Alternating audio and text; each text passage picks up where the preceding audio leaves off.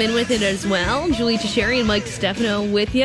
Darren Dreger will join us at at about 1220 Kobe Cohen at about 105 Johnny Lazarus at 125 we're going all around the league today because there is action happening and action in the midst of our show yesterday AB when the Leafs acquired Jake McCabe and Sam Lafferty. Kyle Dubas spoke about it after. You think it's best? Let's just hear what Kyle had to say about the trade and then AB and I will continue to get into it afterwards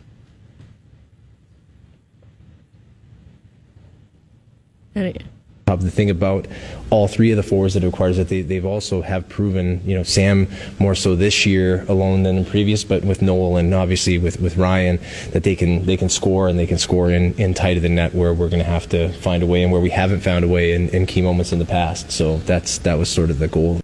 Yeah, he wasn't into the idea of calling it playoff type scoring, those greasy, gritty little goals from in close that become the standard when the playoffs come. The pretty ones don't come so often in the postseason. So he acquired a couple guys that, that score goals like that. Yeah, and, and look, that, I think that was like the plan that Dubas had. Clearly, he sought out to go and add guys who score those goals because he's right that that has been what's kind of been lacking of this team. They've been too cute perimeter in the playoffs. They haven't had guys who go to the net and score those greasy garbage playoff goals, and that's exactly what these guys are going to do. That's what Sam Lafferty's going to do. We've already seen O'Reilly go to the net and score a whole bunch of goals, and we know that Noel Acciari, the one goal that he has right on the doorstep, box a defender out and pounce on a rebound. How many times we see Toronto get scored on that way by Corey Perry, by Pat Maroon? Like those are the types of goals that have cost Toronto in the past, and now they've gone out and they've found those players who can finally do that. They're they're going to trust that their big boys can get those can can go out and score. They got to do it, right? Matthews, Marner, Nylander, but those are key goals too. Like that secondary scoring matters. Like obviously it matters that those big boys get going, but those also count. Like you look at last year, I think they were outscored by the bottom six, eight to three, and that was a seven game series that ultimately was decided by one goal, essentially, yeah. right? Like if you if you get one or two more goals from your bottom six, maybe that's a different series. Maybe Toronto goes through. So you get those guys who have the ability to score in those ways, and that's what Kyle Dubas went and did, adding Lafferty, adding Acciari, and obviously get a little more pop up front with Ryan O'Reilly as well. Yeah. Okay. So uh, let's just kind of take a gander at what exactly Kyle Dubas has done to this point, and and we'll talk about it a little bit more big picture. So this is what's come in. Ryan O'Reilly, he's retained at twenty five percent. Acciari, McCabe at fifty percent. Lafferty, and conditional twenty four and 25 fifth round picks. Uh, in terms of what's gone out the door, the physical human beings, Abramov, Anderson, Gaudette, Gogolev, then a whole slew of picks. A fourth rounder in 2025, a third in 23, second 26, second 24, and two firsts, one in 23, and one top 10 protected in 2025. So that's the body of work at this trade deadline. It's definitely the most work that Kyle Dubas has put in ahead of a trade oh, deadline. Yeah. Uh, just how do you assess this? Like, did he have a plan and, and stick to yeah. it directly? Like, just how do you assess this whole thing? Like one hundred percent. Like like I said, like that's exactly what he he wanted to do. He wanted to go out. He wanted to be. He wanted to make the team harder to play against. At the end of the day, guys who can go to that and score, but also guys who are going to lean on you a little bit. You went. They added beef on that fourth line with dudes like Lafferty, guys like Noel Acciari who can get in on the forecheck. Right. Like we saw Tampa go out and spend all those picks to go and get out and get Tanner Jeannot. What's the one thing that people talk about Tanner Jeannot for? Certainly not his goal scoring because he only has five of those this year. No, yeah. It's his forecheck and his ability to impose his will and what he can do in a series. Well, Toronto went out and they tried to acquire guys who could also do that. That Noel Acciari and Sam Lafferty. Like the speed that those guys have, they can get it on the forecheck. I think that that's important and, and that's what he wanted to do. Make this team tougher to play against in the playoffs. And I think that's a that's that's a testament to kind of how Dubas has evolved as a general manager. Think back to when he first took over this team it was all about speed and skill, right? He was trading for guys like Denis Malgin all the time, right? Like that was kind of the joke around him. He always went, looked at the fancy charts, and then just blindly, you know, tried to lead them to the promised land, doing it his way. I think he figured out pretty quickly that's not how it works in the playoffs. And after six straight first round eliminations from this group, I think you finally realize, okay, we got to add some toughness to this team because the ga- the game just gets different in the playoffs. You can't just strictly go off of speed and skill. You got to have toughness because things get worn down. The game gets so much tighter. And he went and he added the players who he feels can excel in playoff like hockey. Like he was talking about this yesterday. I think we have the the clip here about the additions helping, you know, play in the playoffs and helping that scoring style. Can go to those areas that are harder of the rink and, and score that way as well. Uh, we know we have guys that can score uh, from anywhere at the top of the lineup. It's finding guys that can chip in uh, more from the bottom, and we think uh, we think Noel and uh, Sam can do that. And then we hope our you know we've continued to have our, our own guys in development. McMann's done that since he's gone back to the Marley. Steeves is he Steve had a, Steeves had a lot of chances when he was here, and Holmberg as well. So he's trying to find more people like that that can help put us over the top. Yeah, I, I think that's a fair assessment. And anytime you're in a role, you're going to grow in that role. I don't know if it's entirely fair to say. Like, I'm just scrolling through Kyle Dubas's um, like list of transactions since he started, and it hasn't all been Malgin types. Like he's tried with a couple of, of grittier guys, um, like like Clifford, like uh, I think Muzzin could probably count. Oh, absolutely. I'm not saying like, he's I don't never think he's acquired like, those yeah, big players. I don't think it's ever been like blindly just like, oh, I'm going to look at the stats page and I like his numbers and right. I'm a I was being somewhat facetious yeah. when I say that, so, but you can't tell me that speed and skill was not the ulterior motive in the way that he was originally kind of building his team. Isn't it still? Speed but, skill? but there's also an added element of toughness. Yeah. So, and so now I don't think it's fair to say that Kyle Dubas tough. has like changed his philosophy Mm, philosophy. I don't know. Like I think he I still think he believes still in has the numbers, the same vision but around this team, but I, I I also think that it has a lot to do with how these guys have played this year. Like they've earned they've earned Kyle Dubas's work because there's been times where Kyle Dubas has, has made some moves and, and done some stuff for this team, and playoffs have come around, So and the big guns haven't performed. question for you: Did did they earn it last year when they broke records, and you had a guys that that top line perform the way they were? Did they earn it last year? Yes. Now, how come they didn't go all in like they did this year? I don't know. There's I think 'cause room now. Jake Muzzin is. they have all that cap room with Jake Muzzin. There's more room this year. Yeah. Was the market more? I'm, I'm trying to think back honestly as to what the market was like last year, and if there was anything super sexy on the market for the Leafs. Yeah, well, I'm sure they definitely there's there's ways to make the team better last year, and it didn't really like they went out But and got Mark we been saying all year like this Leafs team feels different? This feels different. Like we had Ray Ferraro on Overdrive yesterday. He says himself like this team feels different. William Nylander. We've talked all year about how William Nylander has found his maturity. Auston Yep. Matthews. We talked all year about Auston Matthews last year scoring goals, but now all of a sudden he's this defensive guy, and that that might lend a little bit better to the the MVP postseason. last year. He was perfectly fine last season. Did I ever say at any point that he wasn't? No, but you say like he's uh, he's evolving as You a player. You can't say that he hasn't evolved since last year.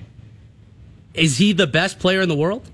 Is he? He's just as good as last year's, obviously. Yeah. like, I don't think I, we're we're getting semantics here. I think your point is is valid when we look at it and they say like, okay, it's it's time to go all in, but I think it's also just time because there's not much time left with this group. Like, there's only two more years left of this window where you have Matthews, you have Nylander, and it's like, okay, it's it's it's all in time now. Like now, I think is when he realized it, and he he used up a lot of draft capital a lot of capital to go out and make these deals. And I think that what's different about the trades that he's made this year as opposed to previous years is that these guys seem to be like they, they can be very impactful players. Where in the past, Giordano, he was an impactful ad, but like bringing in Blackwell, Lyubushkin played a role, but as we talked, to like Jake McCabe, I think is going to bring a bigger role than, than what Lyubushkin brought. And I think Ryan O'Reilly's probably the biggest ad that they've had in a long time. So I think we look at the impact of what he's been able to add at this deadline. It really sets them up and it, it, it gives them the best chance to win a championship that they've ever had. And to your point, it is because of the evolution of some of these guys and they're playing a lot better. And then you insulate that with these new players by bringing in to hopefully put them over the top. yeah. Like I agree, I agree with your with your point. I think that Kyle Dubas though deserves credit for, in a way, like changing his philosophy. Not necessarily his No. philosophy, but he's bringing in different types of guys. I think, Yeah. and that's where like you look at this fourth line, the way that it's constructed. This is probably the best fourth line that he's had. right? I think that's somewhat changing the identity of what he's been able to bring here. And I think it's going to hopefully work out for the team. Yeah, there was kind of a lack of identity. That was our conversation all the time about the fourth line. That it didn't really um, have a have a role, and oftentimes it was just prospects. Kyle Dubas said this yesterday. Oftentimes, when it came down to it, their fourth line just wound up being prospects that were already in their system, as opposed to more capable NHL bodies. So, so they have that now, and it's something that they. I think that was uh, aside from the big guys not stepping up in the postseason. It's generally been the depth that that we complain about, not not stepping up and not matching up well with the other teams. Yeah, 100%. And now you look at it, and I think they do match up pretty well across the board, lines one through four, pairs one through three. Like, I think that they line up really well. And, and they bring in Jake McCabe yesterday to kind of round out the top four. Why don't we hear from Kyle Dubas um, and hear on what he believes Jake McCabe can bring to the Leafs? just always liked how physical he is, competitive he is in neutral zone, and uh, combined with how he can defend and, and move the puck, uh, seems to relish that role. And when we're going through different guys, obviously it's with Jake Muzzin out that creates the, the hole there that we've talked about in previous availabilities, and uh, feel like he he fits that. So Jake McCabe, I feel like like he definitely will come in and he'll play a top four role. The question I have for you, like, do you think he does fill in for Jake McCabe? Jake Muzzin. Jake, sorry, yeah, Yeah, Jake Muzzin. I, Oh, well, the name is Jake's honestly really good. the Jake M thing, yes, check mark. The little bit of a heavier player that I, I like that he plays both sides too. That's Yeah. an that's an interesting little caveat. Um, I don't know if there was a player available on the market that was going to perfectly slot in for what Jake Muzzin brings to the blue line, specifically in the playoffs, because that's when he always. I, we're thinking about Jake Muzzin. We think about Jake Muzzin so fondly, and for good reason, because he's an awesome part of the defense core, and he he elevates the whole blue line when he's actually in the lineup. But there was a lot of times in season, even last year, he had a bit of a tough year. And then the postseason came around, and he was the Jake Muzzin that Yeah. the Leafs needed him to be. Solid. So I, I don't know if he's a perfect Muzzin replacement, but I think that he was probably as good as it was going to get with the market available. And then just this morning, like action around because Gavrikov probably could have been maybe more of a cut and paste Muzzin replacement. Is that yeah, fair? yeah, I think so. Like But- he's got a little bit more snarl to him. Yeah. but and then I saw Pierre LeBrun reporting this morning that apparently, um, like two like Gavrikov, the asking price is really high. Gavrikov or Yeah. Ekholm? Uh, Right, that was Ekholm. But the Gavrikov, asking Gavrikov price, price- has been really high. Yeah, like I like how they made out what they paid. for, for me also like when you bring in you, you can't forget about the fact that they got him at 50% retained so he's at $2 million and if we want to talk about Ekholm who probably would have been like I would say Ekholm next to Chychrun is probably the best defensive option out there and I would say Ekholm maybe even the closest to a Muzzin replacement as we could have but Ekholm, I think, is making what six point two five. I'm not sure Nashville is willing to retain all that much. There's a couple more years left on that deal, and they wanted two first round picks for Mattias Ekholm. I think I'd rather have Jake McCabe this year, next year, and the year after at two million dollars, and only have to give up a first and a second. Yeah. I- like I, I think that Kyle Dubas made the right decision. I'm sure he called on Ekholm. I'm sure he called to see what it would take to get a Jacob Trick and to see what it would take to get a Vladislav Gavrikov, but ultimately felt that you know for the cap structure, being able to get Jake McCabe, who can still play like a Muzzin-esque role. He's still going to be in their top four. He can kill penalties. He can block shots. He'll hit you, and he'll make you. You know, it'll, it'll, he's tougher to play against than some of the other guys they have in this lineup. So he can fill a role in that way. He's got a really good first pass too, which I think is interesting. Travis Yost wrote a really good piece actually on TSN.ca, like 40 minutes before the trade went down, saying how he could be the uh, the prize of the deadline. Uh, I encourage you guys to, to go and take a listen because it's a really good piece. But I think Jake McCabe, he says that there's like some more that could be uncovered on a good team. He's never played with a good team with good forwards, and he wonders, you know, with the way that he can break the puck out and get the puck up to guys like Matthews and Marner and Willie and and now Ryan O'Reilly, like how much better can he be? All right, like he, he talks about him being looked at. He should be looked at more as a two way guy than just a defensive defenseman. But his defensive metrics are also really, really solid. So I think that you look at it and you you you get some of the aspects that Jake McCabe um, or that Jake Muzzin leaves you.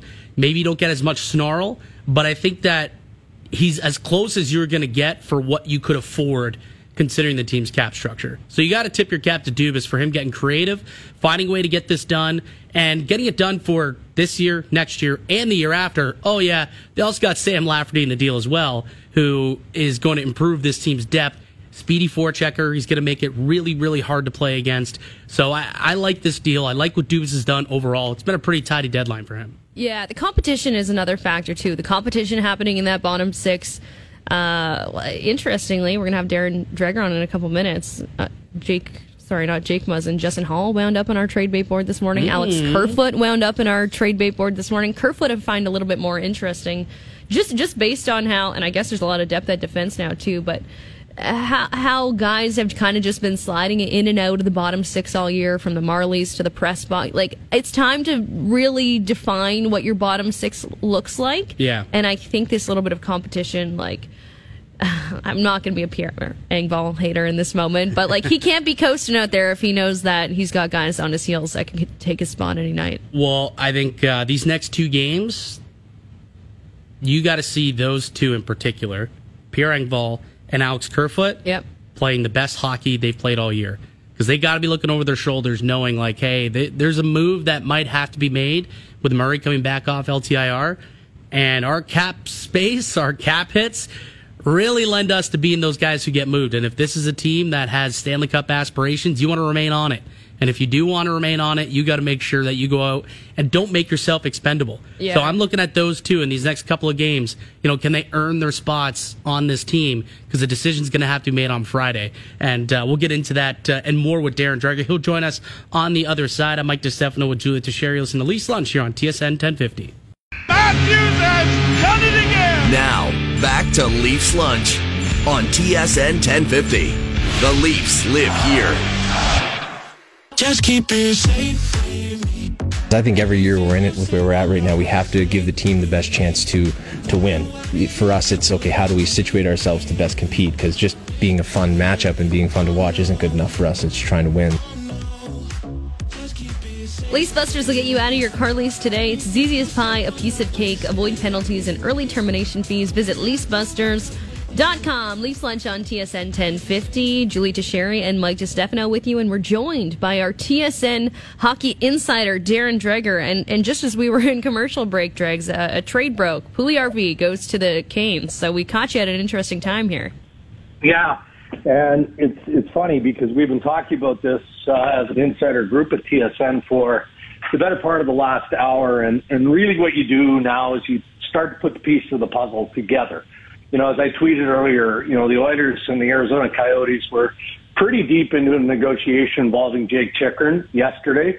Then it seemed to break off around five o'clock Eastern, somewhere around there before game time. The Oilers and the Bruins but you got to wonder if this isn't obviously setting up for Kenny Holland uh, to add something more significant, whether it's Chychrun or Gavrikov or Mattias Ekholm. I mean, you know, no different than Toronto Maple Leafs in every cap team. It's not as simple as cracking a deal.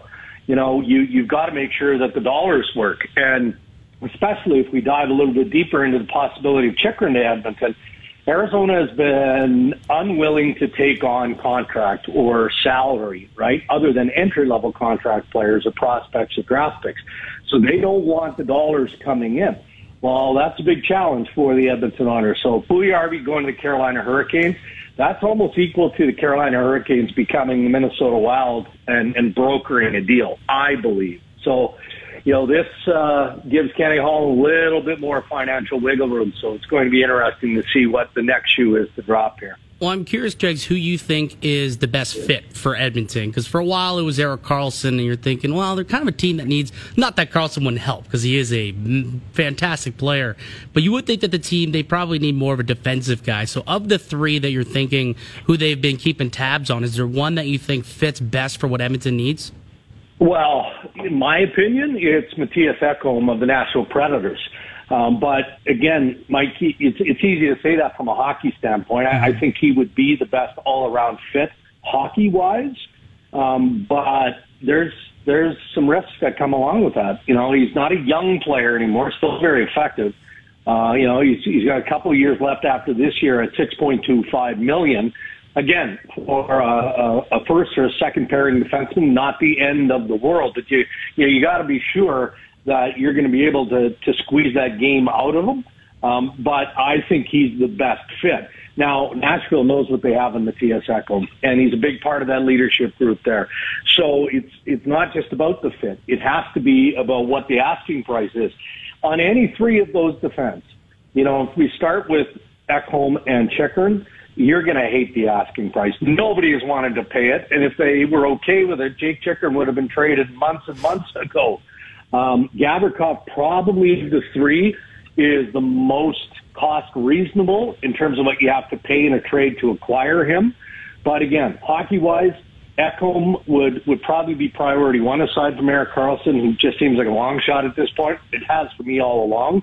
Uh, and then Chychrun. So, you know, which one is, is most likely is going to depend on the fit from the structure of the deal with our TSN hockey insider Darren Dreger right now, and, and we'll talk about the Leafs in a moment, Dreg, but I'd be remiss if I didn't ask you about a certain video floating around Twitter. Oh, I know boy. things are going to get a little dry on Friday with the way that all the trades have been dropping in the weeks leading up to the deadline. So you've gotten creative. I, I won't ask you too many questions, so to spoil it, but can you tell us a little bit uh, about your um, outfit choice? Yeah, well, hold on. Let me just correct you for a moment. I did not get creative. Oh, this okay. was the creative wizardry. I was going to say genius, but this isn't genius. This is just being a good enough guy that his buddies don't want to disappoint him. And I'm talking James Duffy here, right?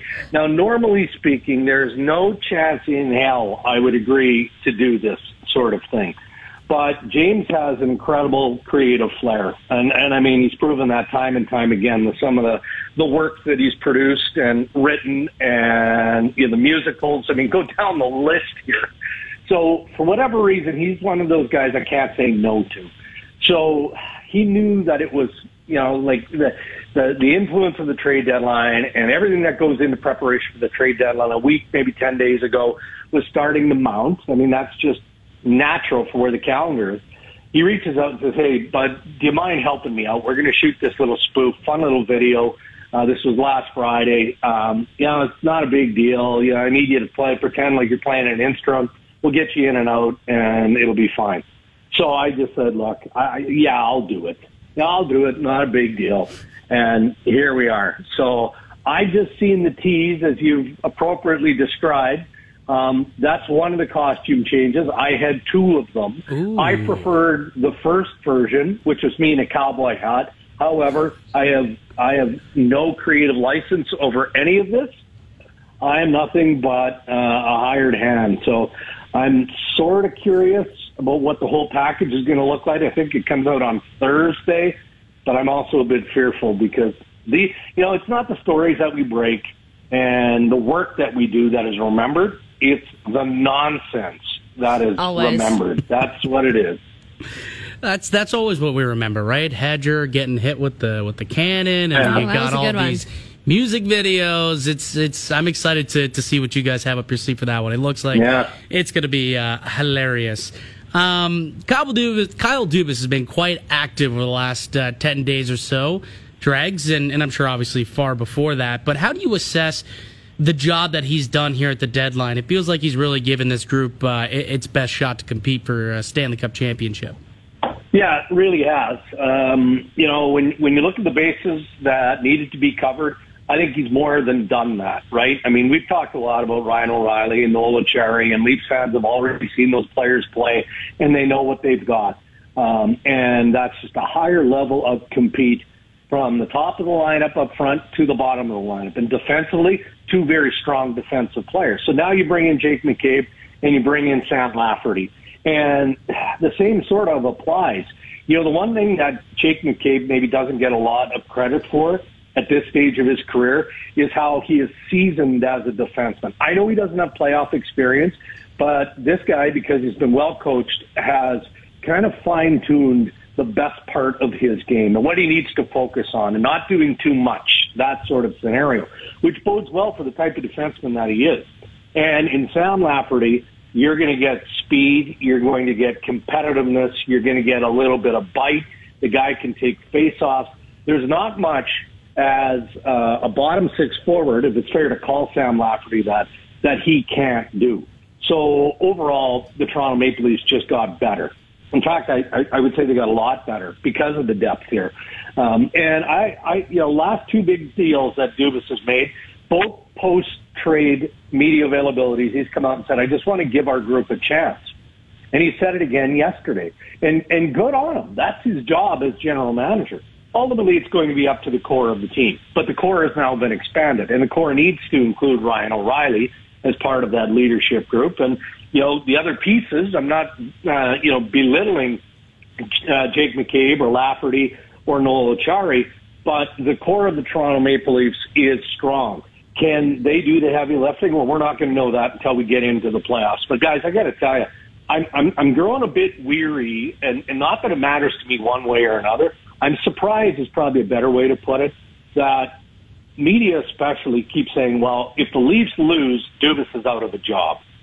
How can that be the case? I mean, you know, so so let's just paint the picture here for a moment. Let's say that it gets into a game seven and the puck goes off a defenseman defenseman's backside and Toronto loses to Tampa Bay in overtime. That's a deal breaker. Kyle is out. You have to get a contract extension. Yeah. I mean, it's.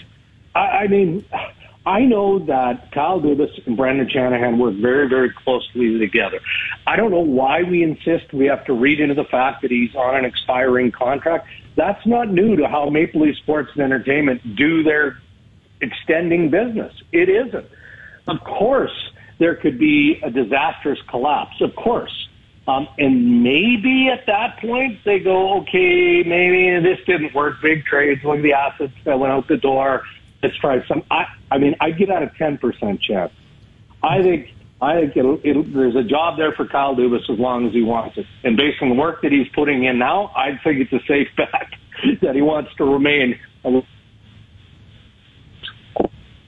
Oh, I think we might be uh, see if we can get him back. You there, Dregs? Because we may have lost you there towards the end of it. But but I completely agree with that sentiment. Like we've been talking about this a little bit uh, off air. Just like is is Dubas's future still linked to postseason success? And and the way that I look at it is is there really a, a guy who who could do a better job? Like Dubas has done a fantastic job at building this team and putting them in contention for a Stanley Cup. There's not many guys who I think could have done uh, you know, the, the same level of, of job. Like, Dregs, is there somebody else who could even do a better job than what Dubas has done? Because he's done pretty well for, you know, the hand he was given when he started this thing. Yeah, you know, look, I mean, it's impossible to say, right? I mean, it all depends on, on whether or not it all comes together. I'm not backtracking here even a little bit, but look, it, it, it's pretty obvious that this group is on the same page. And that's not just, you know, Brendan Shanahan and Kyle Dubas and Brandon Pridham, who Brandon Pridham, who never gets credit for these things, but he does so much of the contract and the cap work in, in you know behind the scenes. It's it's hockey operations, and that would come with the support of the board of Maple Leaf Sports and, and Entertainment. Um, but look, I mean, Toronto, the fan base, the organization is very hungry for a championship. You know, they're counting on obviously winning a round and going as deep as they can in the playoffs. But look at how the East stacks up here for a moment, right? Um, on paper, on paper, I think you could build an argument that the Toronto Maple Leafs are as good or better than the Tampa Bay Lightning, with the exception of one primary piece, mm. and that's Andrei Vasilevskiy. Um, you know, again, he's proven that this guy can absolutely be a game changer. I'm not saying that ultimately that's going to be Toronto's Achilles heel. Let's see how it plays out. But the proof is in the pudding, and we've seen the proof in Andrei Vasilevskiy and what he's capable of. But what more can any general manager do with you know the the the restraints of the salary cap and everything that Dubas and company have had to maneuver to land the pieces that they have landed? I mean, you know, if if he'd have stopped or had to stop at Ryan O'Reilly and Noel Acciari, and then added some depth pieces, I think that everybody went, well, you know what? Leading up to the deadline, that's pretty good work. Instead, he doubles down and brings in two pieces that are significant, significant ads. So, I mean, look, I, you know, he's a smart guy. I don't need to continue to pump his tires yeah. by any stretch but there are so many smart, capable general managers who aren't general managers, like AGMs. Go down the list. So Kyle is in good company. Yeah, I saw Adam Wylde tweet something yesterday to the effect of Kyle Dubas is the Leafs' most coveted UFA this summer. I thought it was a good Oh, yeah. one. Uh, With our TSN Hockey Insider, Darren Dreger, right now. Okay, let's get into the the little dance that we're going to have to do with the cap now that all this is a thing. I believe the Leafs are about a million over once Murray gets activated from the LTIR. So does that mean there's more moves here to come, Dregs? What are their options? Well, how could we say no? I mean, you can't, right? Because of of what Toronto has done. Uh, I, I mean, they're not going to do anything nearly as substantive as they've already done. Uh, could I see some depth moves? Sure. Could I see Dubas try and recruit some of the uh, the draft picks that he's had to move out in these two big deals? Yeah, I could. Who does that come at the expense of? And honestly, that's where it gets interesting. You know, I, I've seen the speculation and I've talked about it myself, so I'm not, you know, wagging a finger at anybody here, but I, you know, I see that, uh, uh, some of the names that are out there like Alex Kerfoot, uh, David Kämpf, Justin Holl. I mean, go down the list. You're talking about contract guys, right? Um, Kämpf does make a lot of sense to me because of, of you know, kind of the unique skill set. He's a specialized player defensively. So then you end up with Pierre Engvall and Alex Kerfoot. And, you know, somebody would make a, a legit offer on one of those two to give the Toronto Maple Leafs a little bit more comfort with the cap.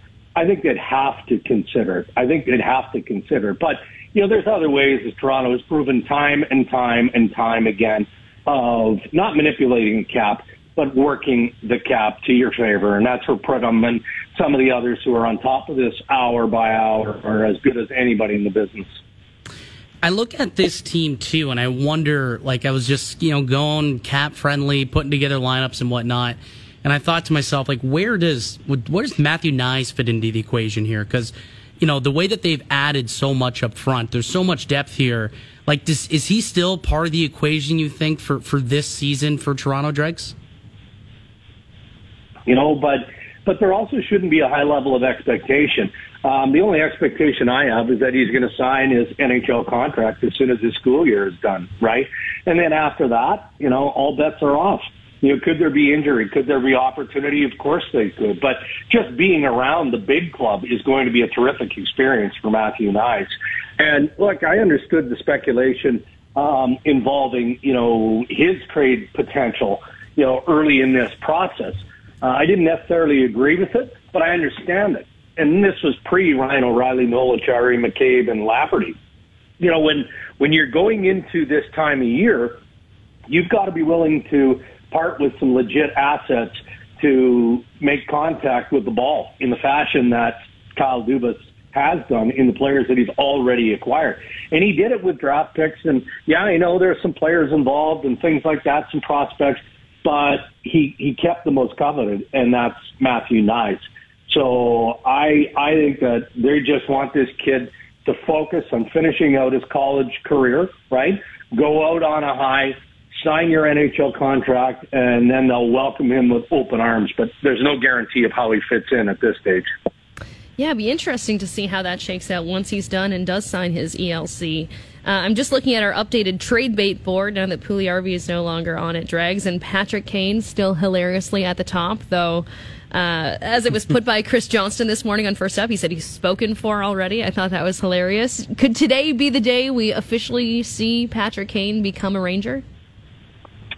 I don't think so. I, I still think that there's some some cap work that needs to be exercised. So it'll it'll likely drift into evening, maybe even as late as Thursday. I mean, it's a weird one, right? It's unfortunate because he's such a big part of what we've been speculating on for several months now. You take Jonathan Toews out of the equation. I mean, look, everybody hopes the best for for Jonathan Toews and and you know his return to good health.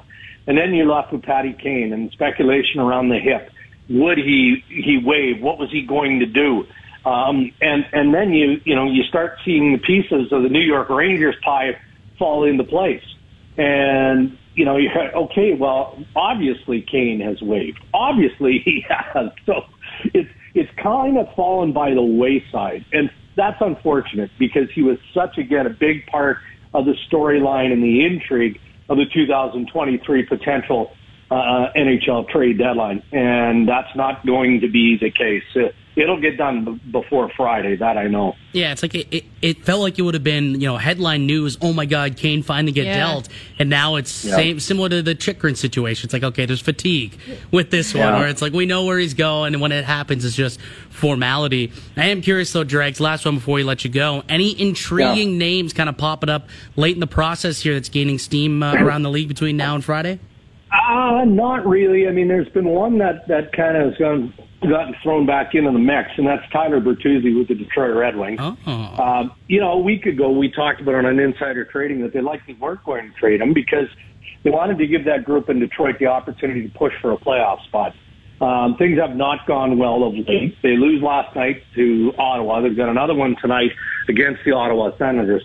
And if you don't have the appetite to re-sign Bertuzzi, whatever that number looks like, why would you let him walk into free agency for free? And and guys, this is the one scenario. You know, you've asked me before about well, you know, Boston did, did this. Does that encourage Toronto to go out add? You know, that's what we do, right? This is the one scenario where that makes sense. You're the Detroit Red Wings, and you're looking at what Toronto has done. You're looking at how Boston has improved. You're looking at Tampa Bay, what they've done. You just have to realize that even though you might have enough to qualify for the playoffs, what are your chances of beating those three in the Eastern Conference? It's not very good. So, not Yzerman's first rodeo. So, um, word out there is that he'd like to get a first and something for Tyler Bertuzzi. And another name with the Red Wings that I've got circled on my notepad today is Filip Zadina. And that name has kind of been out there loosely in the past. Um, and he's interesting for me. 23 year old winger, 1.825 salary cap, so an affordable term, affordable number. Uh, feels like he needs a change of scenery. So we'll see. I'm watching Detroit here. Yeah, which means you'll probably end up in Vancouver. That seems to be where most uh, change of scenery guys end up. Yeah. Uh, all kidding aside there, but I appreciate the chat as always, Dregs. Just a couple more days, pal. A couple more days, and then you can get some good sleep over the weekend and a nice cold hard beer come what five six p.m. Friday. You'll deserve it. All right, guys. Thank you. Have All a great right. week. You as well. There he is, Darren Dreger, TSN Hockey Insider. Man, those guys are going to be so busy. They've already been busy. Like it's been the last like 72 hours has been insane. Like Yeah. Sunday, there's deals going down. Yesterday, obviously, with the McCabe coming to Toronto, and then we just see Puljujärvi, and now it sounds like, eh, as Dregs put it, could be setting up for something else for Edmonton, one of the bigger defensive pieces. So there's so much going on right now, which is uh, which is which is awesome. It's what we want. Like we were talking about this no more than a month ago, like earlier this month when the NBA trade deadline was popping off and it was taking up all the oxygen in the room. That's all anybody wanted to talk about on all these sports shows. And now it's NHL's turn and they're actually there's been a lot to talk about. There's been a lot of good deals and, and some big names that are getting moved. It's it's exciting. It, it really is exciting to see. Yeah. Did you feel did you feel for Connor McDavid at all last night? He had 50. I know the team didn't win, so he was just so crunchy post game talking about the fact that he hit 50 goals. Like, was that get me a defenseman or I'm going to scream my head off? I put 50 goals up tonight and it doesn't even matter. Yeah, it's it's he did like I saw the the intermission interview too, which was funny, and he's just like, oh, 50. He's like, yeah, I, sure, yeah, cool. it's a good number, I Yeah. suppose, but like we're down and we need to win this game. Then they asked him afterwards. I think we have the audio for what he said. Uh, what he said afterwards. All right, let's play it here. Hitting 50 goals is a big deal for, for any player. I mean, the situation isn't great, but that's that's a pretty major milestone. Uh, yeah, it's nice. It's a nice number. What did Leon? What did he say to you when he came over after your fiftieth? Well, well welcome to the club. wow. Yeah, so he, Yeah, he did nice not number. seem overly chipper last night. They lost the game. It was unfortunate. It was a good game versus Boston, though, but coming Yeah. off the loss to Columbus, not overly. It's nice I when other teams lose to Columbus, too. yes, it is very nice when that happens. But I was listening to uh, to to kind of the, the full McDavid scrum last night after the game, and you know he did take some positives out of it, which is good. Obviously, um, he's like, well, look, we we were right there with the best team in the in the National Hockey League. Like it was a three two game. It was Yeah. tight. They were right there. They were close. So yeah, like you get that that one piece on defense. Does that make you like one of the front runners in the West? Because we know how deep the East is. The West, nothing's going on out there. Like nothing. There, there's like Nino Niederreiter. I think is the best team that has gotten traded within the Western Conference. Like the Jets adding Nino is probably the best one. Yep. Evgeny Dadonov is probably you know looking like a, a really good piece that uh, that Dallas added, and and I that's not even Barbashev, but he stayed in the West. Like they're just there's no big movement going on out there. So for Edmonton. All, it- all it will take is like one big move on the blue line. You know what you got up front. You've got one of the best offensive players in the history of hockey. Like, Yeah. and that's also to go along with Evander Kane, Leon Draisaitl. Like, they've got these pieces. Zach Hyman's having an unbelievable season. You get a blue liner, you shore up that top four, you hopefully help out your goaltending, which has been suspect again of late. And then you have a chance to uh, to finish what you started last year. You made a push to the conference final. You get yourself a, a blue liner, give you a chance in that Western Conference, which is wide open. So yeah, that is definitely a team that uh, I think is probably sitting there thinking we got to do something. Yeah. Got to do something. I, I thought it was really interesting though that he mentioned that Detroit and Steve Yzerman looking at what's gone on in the East, and we talk about Toronto and Boston and Tampa saying like, okay, we got to keep adding to keep up with the Joneses. Whereas you look at Detroit and Dreg saying, seems like they realize, okay, we're we're not even close. Well, that's interesting to me So based on sell. like that game with these two games. So they played Ottawa last night. They play Ottawa again tonight. Yeah. in This back to back. And it's really pivotal in terms of the They got- wild card race. they like got dusted last night. they got were absolutely dusted. That game was kind of fun though. Brady Oh, Tkachuk yeah. going firing up the benches. Well, this this this so this is Ottawa's season on the line in, in these two games against Detroit. Like if they dropped these games, they're out of the playoff race. Yeah. They win these games, now they're tied with Detroit, and they'd only be what a few points back, I believe, of a playoff spot. That's They- what I mean, though. Like, isn't it weird that Detroit's waving the white flag before Ottawa after that one game last night? But I think Detroit just realizes, like, like Masai said this a couple of years ago. Um, I think it may have been the, the Kyle Lowry trade deadline potentially, Yeah. and, and he said, playing for what? Like, we're not going to compete for a championship, so why bother adding to?" And then he went and he added Jakob Poeltl this year. Yeah. Kind of went against the grain, but still, like, it's. I think it's it's a good point. Playing for what? Why would we keep this team and maybe hurt its future for? What four I know. four games? I feel like for Ottawa Detroit, if Detroit limps in, they're going to play Boston. Uh, That's a waste of eight days. No, yeah. right? But I think the difference is that Detroit has at least had some marginal success lately. Yep. Like in the past five. Yeah, they rattled off like four or five wins. Oh, no, I mean the like as an organization, they have some good energy around them. Like it- Yeah, they're building well. The stress is a little bit Stevie the less um less heavy than than There's it would be on Ottawa and it Yeah. would be on Buffalo. Buffalo. Like Ottawa and Buffalo, Absolutely. I think it actually like playing for what? Like playing to like keep some fans and keep good energy. Like I feel like Ottawa and Buffalo actually have a play in for what reason? Yeah, I think there's there's more pressure on those teams to Like they limp going. in and they get a playoff spot and they they have a waste of eight days and I feel like it's all happy and smiles in Ottawa. That's what the fan base wants. Steve Yzerman, he knows what he wants. Yeah. There's a different level of success for him because he's on a different level, right? So I think for him, it's it's you know four or five games in the playoffs means nothing to me. If I can flip out Tyler Bertuzzi, get a first round pick, if I can flip out Zadina, get a second round pick or another prospect, then I think uh, you know two years from now that'll serve me better than if Bertuzzi ends up walking. Yeah. So it, it, it makes sense, and and uh, that's an interesting new name that's kind of hitting the trade board. Where a week ago it seemed like they were going to keep him. Uh, all right, uh, coming up on the show, we saw Colby Cohen from out in uh, out in Chicago. He'll join us and kind of break down this trade a little bit more, see what we're getting in Lafferty and Jake McCabe, and then Johnny Lazarus going to join us at 125. That should be a fun chat. I'm Mike DeStefano with Julia Teixeira. Listen to Leafs Lunch here on TSN 1050.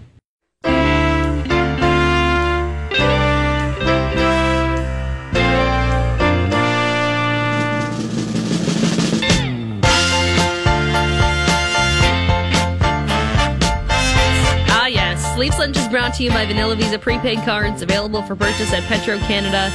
The perfect gift for any occasion. Leafs are in Edmonton tomorrow night, in Calgary after that, but they took the extra night in Seattle on this Western road swing to take in a Bruce Springsteen concert. 1000% he played 10th Ave. Oh, yeah. 1 billion percent. This is probably top three Springsteen song for me. Oh, yeah. I adore this tune. This is this is a good song.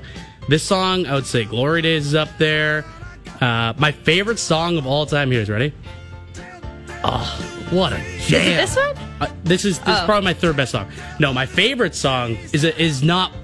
It's a slow song, so it's not one So that is mine. It's going to be the same. We're going to be. The River? Oh, no. Mine's Thunder Road. I love Okay, Thunder, Thunder Road. Road's a great tune as well. The River for me, I love it. I good one. actually, so I went to a Springsteen concert, maybe 2017, maybe 20 something. It was actually like three days ago. Like I got a memory or whatever. Oh, on, really? Yeah, on, on Facebook. It was like three days ago, like four or five years ago.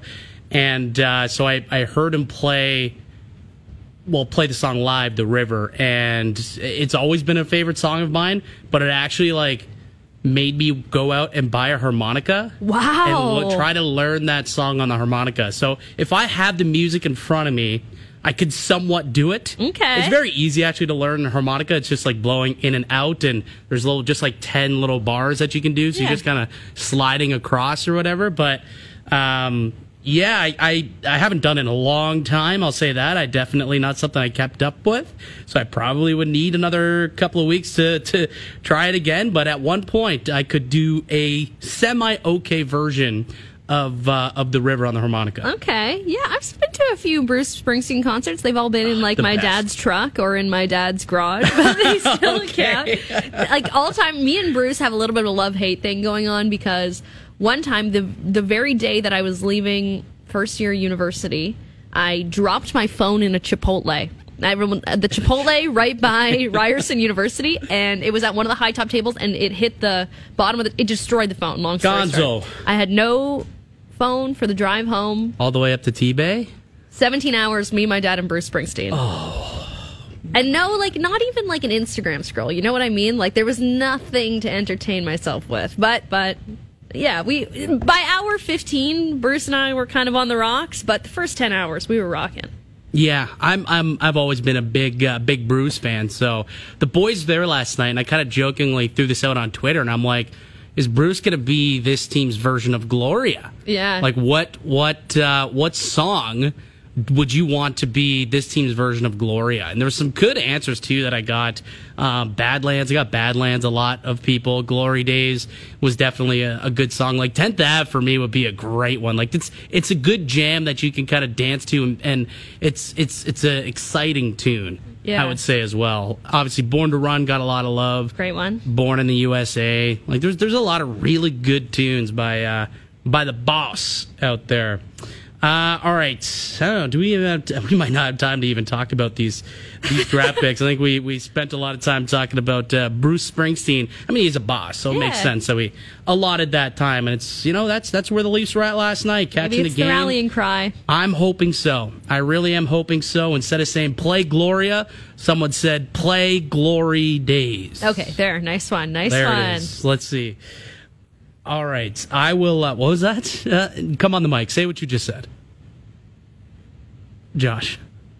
Yeah, I just wanted to update. Uh, Bruce Springsteen's actually here in Toronto, What? November 14th and 16th. Ooh. Oh, that's a At Scotiabank. Arena. Yeah, nice. Very nice. So, are you picking up tickets right away? Is that it? There's a good chance that uh, my mother would probably be grabbing tickets, and then I'll get a text saying, "Hey, you want to go? They're three hundred dollars," and I'll probably reluctantly have to say yes, of course. Probably. It's worth the price. If like if you can even get tickets, because like that's a hell of a show. Like Bruce and the E Street Band, hell. Getting tickets of a to show. any concert now is like the Oh, Hunger it's, Games. it's it's pulling teeth. I still can't believe you got tickets to. Taylor. It was actually my friend. In but there was Nashville. like eight of us trying to get tickets, and only one of us did. Insane, Just put the group on absolutely her back. insane. Which is crazy. Okay, I got another ticket. Let's get let's get Oh, back. I got a Madonna story for you on the other side, and what we did for my parents back in the day. So I'll share that story on the other side. We'll also have Colby Cohen, former defenseman and Chicago Blackhawks analyst, on, and then uh, Johnny Lazarus is going to join us also at 125. I'm Mike DeStefano with Juliet Teixeira. You listen to Leafs Lunch here on TSN 1050.